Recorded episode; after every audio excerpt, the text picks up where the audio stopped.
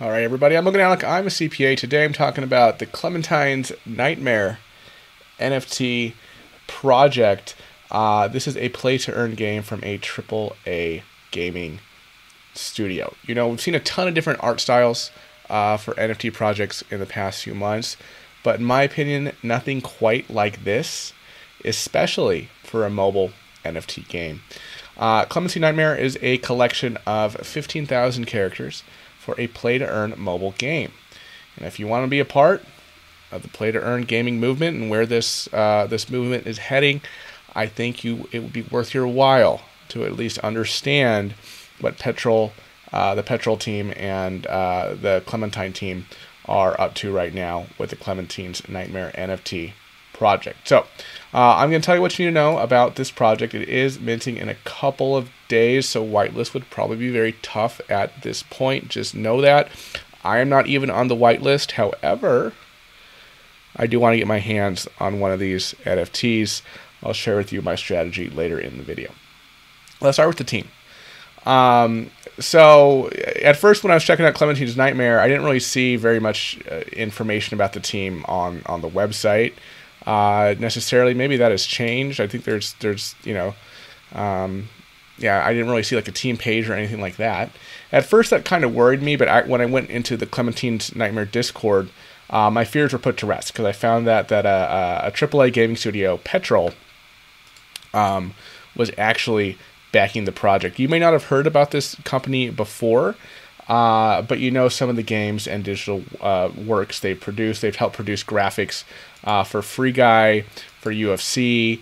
Uh, they've also worked on gaming powerhouse franchises like Call of Duty, um, Assassin's Creed, Doom, uh, Black Desert, Ghostwire. Uh, so Petrol is basically the branding face um, for over 100 iconic AAA gaming franchises and over 1,500 games that have been successfully brought to market. So, you know, this is one of the most uh, prolific gaming companies, you know, to, to break into um, NFT gaming, which I think is going to be a huge, huge part uh, of everyday life for many people um, in the not too distant future.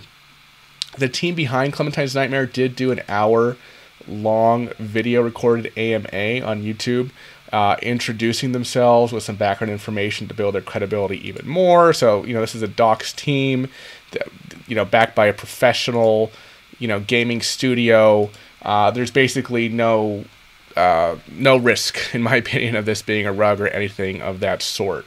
Um, uh, I'm not going to obviously play this whole AMA, but it's on this account called Accounts uh, Pixelated Inc. AMA Meet the Founders. Uh, you can uh, listen to this AMA. That's got a lot of good stuff in there.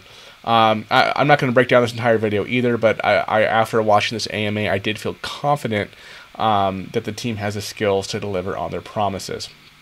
So let's talk about the art. Uh, in my opinion, for a mobile game, the art is excellent. Um, many, you know, play to earn games that have come out recently, uh, they're pixel art, right? So you know, it really makes the art for projects like Clementine's Nightmare, um, uh, uh, Collider Craftworks, which is going to come out soon. It, it, really makes you know the the art for these games really really stand out. Um, I almost kind of thought Tim Burton was on uh, the creative team when I first saw the art. It, it, has a very Tim Burton style to it, in my opinion. Feel free to disagree, but that's the kind of vibes I get when I look at Clementine. Um, and the fact that it's about nightmares uh, is even more Burton-esque, right? And really, you know, the interactive graphics on the website, if, if you check them out, really show how talented um, uh, these artists are. Uh, Clementine is the face of the franchise, but she isn't the only character. I believe there are eight others. Uh, each character belongs to one of five factions. More on that later. Um, Mord is the king of the nightmares and the evil antagonist of the game. Um, nightmares are not the only things players need to worry about. There are also beasts uh, on the hunt. Uh, not all characters are out to get you, though. There are other forces like um, uh, dreams that protect the living. Um, and Clementine isn't the only. You might be looking at this and think, "Wow, is Clementine the only human here?" No, Clementine is not the only human. Uh, there's misfits like Jack Carver, small town butcher seeking world domination, um, and there's another character, Sierra Black, I think is the name. Um, they're, they're in the game as well. Uh, I think they might be influenced by the dark powers or, or something uh, like that, though. Um, obviously, you know, all I can, all I really know about these characters is what I can kind of see on the um, uh, the website and these Twitter releases and kind of the Discord. I obviously haven't played the game yet because it's not released. Uh, but uh, you know, the art for all of these, um, you know, characters, uh, it, it, it, looks impressive to me. I like the details. I like the color. Um, now, one thing that you should keep in mind um, that you should know about the art is that it won't be moving or interactive when revealed. Uh, the GIFs and interactive photos, photos shared on Twitter are created strictly for social media. Um, all right, so how how is how does the Clementine uh, Nightmare NFT work um, beyond the art, which I think is was is great. Um, so it's a, it's going to be a free play to earn game uh, that anyone can play. You don't need to hold an NFT to play it. Uh, the premise for the game is that Clementine had a dream where she saw you know these ethereal beings uh, disrupting the balance between light and dark. That's kind of the lore. And then her dream turned into her reality. Uh, now Clementine must conquer the darkness and restore balance to the world. Um, so you know, we, that's the premise of the game. Obviously, we, we don't we haven't played the game yet because it's not released yet, but that's kind of the, the background for the game. Um, the team, uh, it's it really does seem, you know, being professionals, they want to dot their I's, cross their T's to make sure that the game is is perfect when it's released and not rushed. Uh, but although they know holders want a great game, they also know holders want some value while waiting. So Clementine's Nightmare uh, is actually releasing airdrops to holders, um, or they will be releasing airdrops to holders to encourage people to be patient while the game is finalized. So if you hold a Clementine's Nightmare NFT, you can expect these airdrops. Uh, airdrops will consist of NFTs and also the Ink token, which is the uh, token of the Clementine's Nightmare um, ecosystem. Uh, additionally, uh, holders of Clementine's Nightmare NFTs uh, will get early access to the game's beta version. So it's like they'll be, you know, the um, the first to play, uh, basically. Um, you can see on the roadmap here that the, there will be a PC uh, aspect to it as well, um, uh, as well as the mobile game aspect uh, there as well. The culmination of the roadmap is, of course, uh, the mobile game launch, but the team does want to provide these airdrops to NFT holders as they patiently await the game launch. Um, okay, now let's talk a little bit about the factions. So, um, a little bit more about the gameplay. Like I mentioned previously, uh, your character can belong to five different factions. Uh, there's the Rebels, the Beasts, uh, the Nightmares, the Dreams, and the Misfits. Um, each faction has two characters in it. Uh, the Beast faction consists of uh, Stag, let's see, Stag and Flicker, which is this character. Uh, apparently, beasts were once normal sized animals or creatures, but the nightmares and dreams transformed them into these massive life forms.